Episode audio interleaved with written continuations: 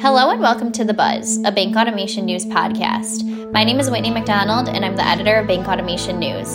Today is November 21st, 2023. Joining me is Robin Smith. He's the Chief Revenue Officer of Praxent. He was appointed CRO in September and brings decades of experience in financial services and digital transformation. He is here to discuss how financial institutions can understand where they stand in terms of digital maturity and competitiveness. Thanks, Whitney. Uh, this is Robin Smith. I'm the Chief Revenue Officer for Praxent. Um, I've been involved with fintech work uh, for about the last 30 plus years, uh, primarily from the core banking side of the equation. And as customers, members, and technologies have advanced and evolved, um, my role in working with uh, institutions around you know core banking type of activities has kind of ever increasingly become more complex as the ecosystem you know around core banking has evolved and you know the surrounding solutions that um, are you know required to really you know support a bank and completely from a technology perspective have evolved. But particularly over the last several years you know as the emphasis has shifted towards uh, advanced digital enablement um, across you know the full spectrum of of an institution's offerings. Uh, a lot of my time has been spent in helping institutions, uh, you know, create that ecosystem that allows them to, you know, digitally enable, you know, their organizations uh, as you know customer demands have increased around that that arena. And um, so that's really kind of what led me to um, you know, come to work and to, you know, work with Praxent, you know, as, as I've been involved with both on the consulting side as well as, you know, on the product side, the solution side of the business, uh, increasingly you find, you know, both credit unions, banks, you know, fintechs, uh, a variety of different folks are struggling and are frustrated uh, with the you know ability that they have to create you know, unique customer experiences, member experiences, you know, with their digital offerings. And so when you look at Praxent as a company, uh, we are a financial services, digital consulting, and development firm. Um, and really, what we help our clients do is solve those frustrations the frustrations that they have um, with creating unique digital experiences for their customers and members. Um, and we do this because you know we we specialize in all things digital for financial services uh, and creating um, you know ways that they can leverage their legacy system technology, but do so uh, in a more advanced digital, you know, environment. Uh, we've done over 400 digital transformations uh, in that regard, uh, and again, exclusively focused on working with banks, insurance companies, credit unions, uh, anybody that's in the fintech space uh, to help them achieve that. So that's kind of what I do, um, and um, you know, we're um, we're looking forward to the rest of our conversation today. Great. Well, thank you again for joining us on the Buzz. It's great to have you. Now, before we get into the technology that financial institutions can really implement, let's get started kind of with a setting of the scene for the state of digitization today within the finance industry. Um, it'd be great if you could talk us through why it's so important that financial institutions are investing in technology right now, just keeping up with consumer demand and being competitive in the market. Um, can you talk through that importance? Yeah, and it's probably a worn out analogy uh, because you you hear it a lot. But I think you have to start from uh, you know a consumer's perspective and what they expect um, in terms of digital experience. And you know the foundation for that, the standard bearer on that, the north star on that is people look at their digital experiences and they'll immediately compare it to uh, the experiences that they have from an Amazon or the experiences they have from a Netflix or from some of the other um, large, uh, you know, you know, organizations that are exclusively, you know, digital and focused on, you know, enabling, you know, their customers to interact with them digitally. And so the expectation, the bar is set very, very high uh, in terms of what consumer, small business, commercial, you know, regardless of what segment of the market you're talking about, uh, they all have very high expectations on what a good digital experience looks like. And so I think that's the challenge that financial institutions face. You know, there's an expectation uh, to have very rich, um, data driven um, digital experiences, very customer friendly digital experiences, you know, that standard that's been set and they struggle with how to do that in a financial services arena. And a lot of that challenge that they face is because you know they have, in many cases, um, very old legacy systems uh, that sit behind the digital customer experience And so it's not only the challenge they have to upgrade and to modernize those legacy, you know, uh, systems, but then also how do they take those legacy systems and empower them, you know, in the right way to service their customers you know, uh, with you know high quality digital experiences. So I think that's where we start, right? Is this is that you know every financial institution out there is faced with that same challenge as to you know I'm going to be competing against you know expectations that are set by the likes of Amazon, uh, but I'm also going to be competing against uh, folks that are, you know, uh, non-traditional financial institutions, be it folks like Chime or Varo Money or you know or other neobanks that have popped onto the market uh, that I'm competing against that's focused on that customer experience. And so that's the real challenge banks have, banks, credit unions have, is how do they compete in that marketplace uh, with very very high expectations. Does that answer your question? Yes, thank you. Now, before getting into where you can invest or where you should be investing, let's talk through this this starting point. So, how can financial institutions determine where they stand today on this digital banking maturity spectrum? How do they analyze, okay, here we are today before getting ahead of themselves into where they need to go? Great question, Whitney. I appreciate it. Um, you know, one of the things that that we've uh, spent a significant amount of time on, uh, you know, you know, with specific clients as well as um, you know, in a more broader market sense, um, is you know, creating and executing on uh, helping an institution determine um, that the answer to that question uh, through a you know what we refer to as a digital maturity model where basically uh, it starts with a heuristic view of what are they doing today right? So taking a look i think that's the first step towards remediating or improving or enhancing any of your digital experiences is really getting a solid foundation of what are you doing today. So with the digital maturity model we've developed and that we've worked with and you know a handful of our customers uh, is basically um, about a 12 point um, you know review of their current digital experiences. And then basically working through you know looking at every aspect of how they interact with their customers and their members uh, from an, uh, an, attraction perspective from a uh, account uh, origination perspective uh, from a servicing perspective from a transaction processing perspective looking at you know their entire experience that they have today and then level setting around how does that compare to other institutions in the marketplace. So, for instance, um, was working with a small bank in Southeast Texas uh, who had basic, you know, internet banking capabilities that they enabled their customers with, but there was no transactional support. There was no account opening support. There was no, um, you know, ability for you to uh, initiate bill payment transactions. Um, you know, those types of things uh, were not present in their current digital experience. So establishing, you know, that, you know, what level they are, and we have kind of five levels that we talk about in terms of where an institution falls, establishing what level you're at today so that then you can target where you want to be and then completing once you've completed the analysis of where you are today you've assessed where you want to be then that gives you the the framework that you can build a roadmap around in terms of how you're going to get there. Whether that's through working with a firm like Praxent whether that's through working with one of your ecosystem providers uh, to you know enhance their solution. Uh, it's it's it's then you know you've got that that that roadmap that you can then work off of to achieve more and more maturity in terms of what your digital experiences are. Does that make sense? Yes, it does. Now, when it comes to monitoring what you have versus what you want to what you want to implement, how do you look at your own digital usership, what your clients are asking for, where you should be investing to make sure that you are maintaining a strong digital presence? And what could some of that technology look like that would help you achieve more of a digital presence that your clients are looking for? So I think there, there's two sides to that equation. There's a functional side to that. Um, there's a functional side of you know what functionality do I need to have present in my digital experience? And then secondly is what's the underlying technology, you know, that is supporting that functionality.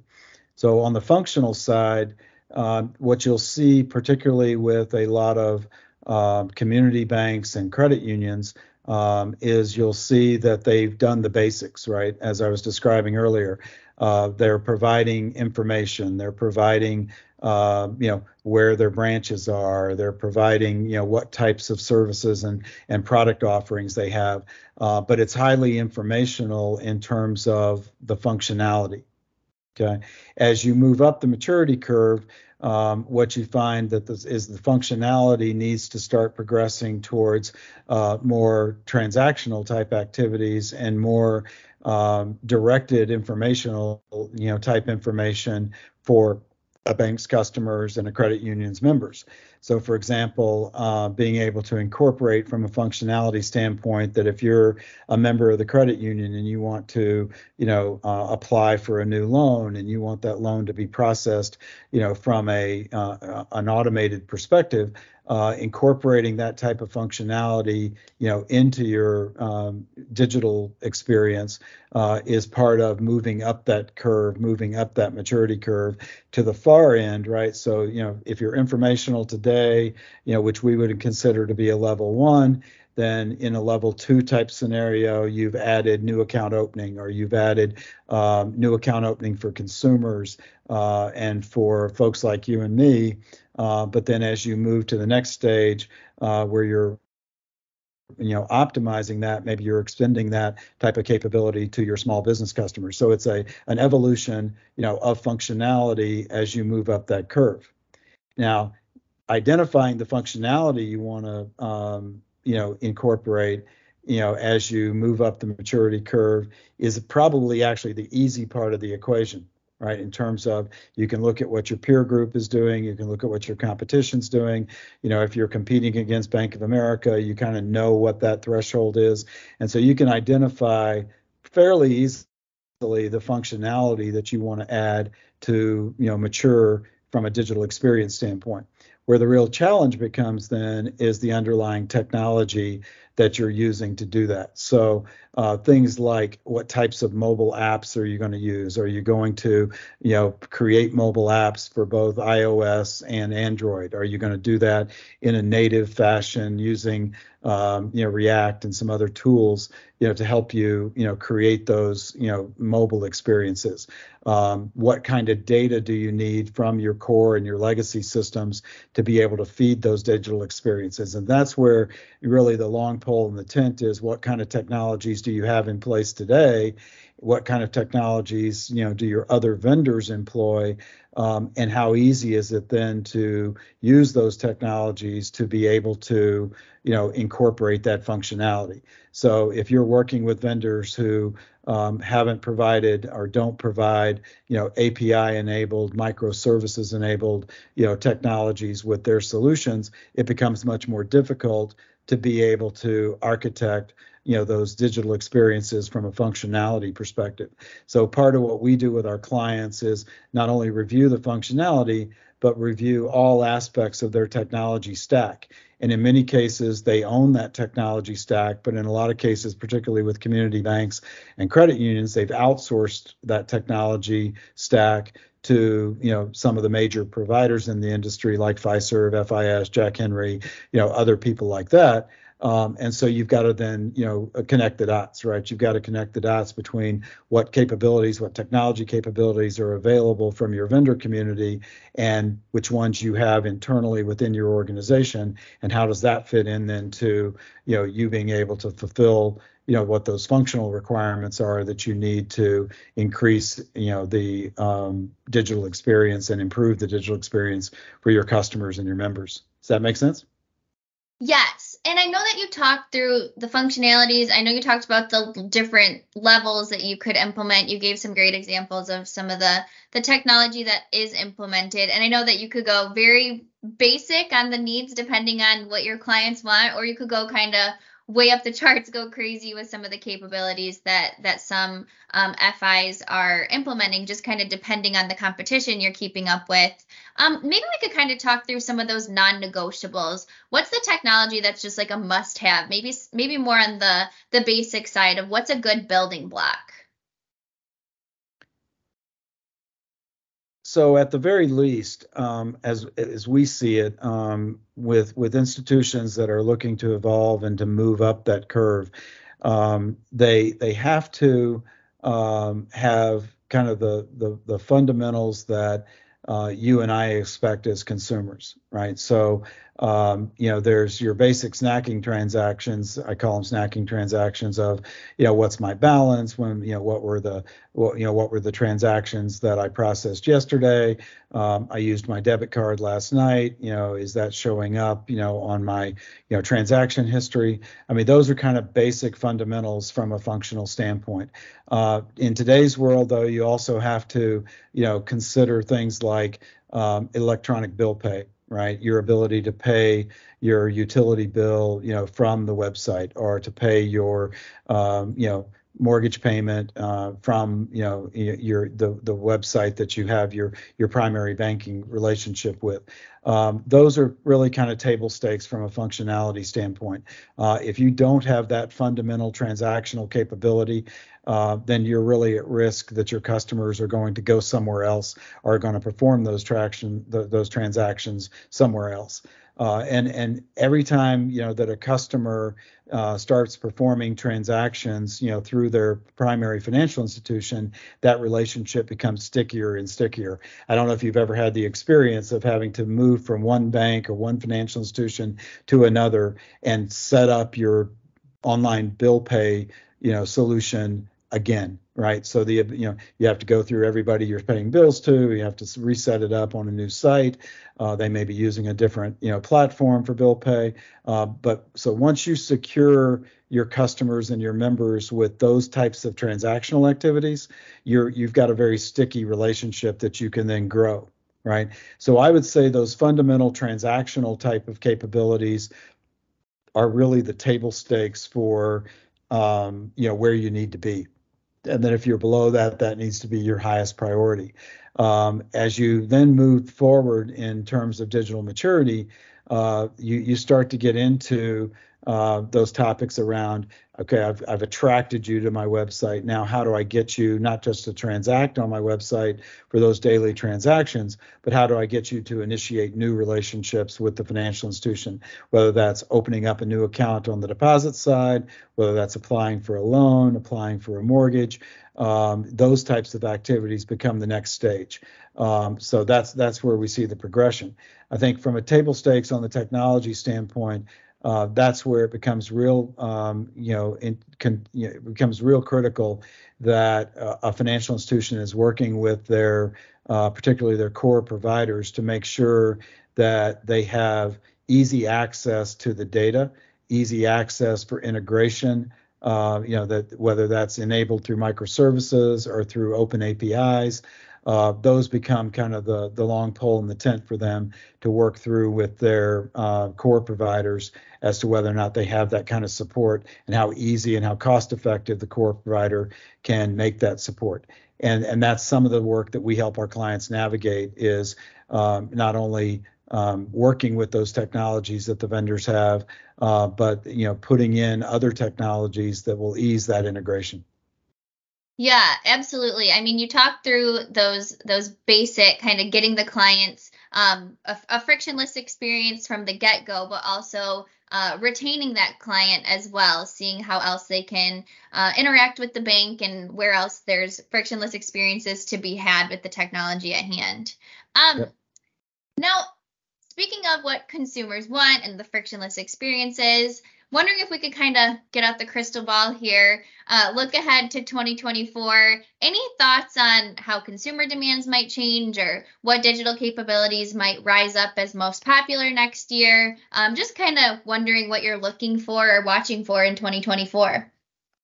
Well, you can't you you can't address that topic. I don't have that crystal ball. Um, I wish I did. I, I might I, would probably be with Warren Buffett right now if that's the case. But um, you know, you can't have the crystal ball conversation moving into 2024 without dealing with the 800 pound gorilla that's on the table right now, which is all things generative AI.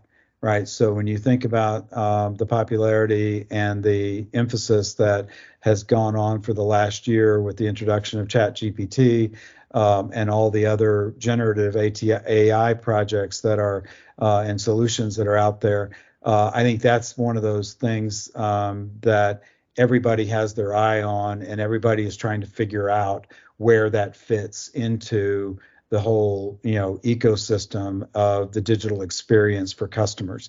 And so you know at money 2020 this year which was you know a major conference back in october uh, that was probably one of the hottest topics at money 2020 uh, was you know the use of generative ai um, and how and where you incorporate that into um, you know the overall you know experience in financial services.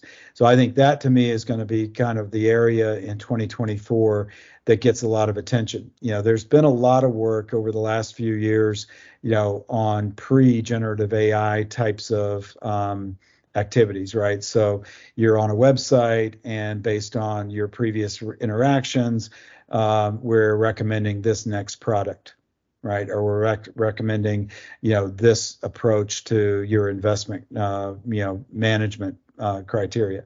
Um, that's all been pretty much done with, uh, you know, data analytics and data science and other, you know, tools. And I think what's going to happen as we move into 2024 and beyond is there's going to be much more emphasis on the real-time nature of that uh, and of you know performing those types of activities via the integration of generative AI. That you'll see more and more institutions start to look at um, you know using AI to empower their websites and their digital experiences you know across channels and across platforms uh, in a more intelligent way. Um, you know that's that's got lots of positive benefits to it, but there's a whole lot of issues around that in terms of um, you know you know, regulatory issues, uh, identification issues, um, all of the issues that you're hearing about K about you know AI are going to be forefront issues that have to be addressed. It's not as easy as turning on a chatbot um, and you know being able to script that chatbot. You know, when, once you start to invoke generative AI into the equation, uh, there's a lot of variables there that you don't have any control over. Right? Is the information being presented back accurate? Is it, um, you know, in compliance? Is it, um, you know, causing you to go down a path that you know is reliable and trustworthy, you know, for your customer to work with? You know, that's one of the things that banks and financial institutions, credit unions have, you know, in their in their you know uh, strengths is that they're considered very highly trustworthy organizations. And so when you start to bring in AI into the equation, you're you're opening up that field of information uh, as to how reliable and trustworthy that information is that then your consumers are going to use you know to drive some of their banking and financial services activities. And so there's just some caution around that.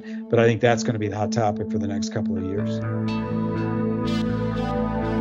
You've been listening to the buzz a bank automation news podcast Please follow us on LinkedIn, and as a reminder, you can rate this podcast on your platform of choice. Thank you for your time, and be sure to visit us at bankautomationnews.com for more automation news.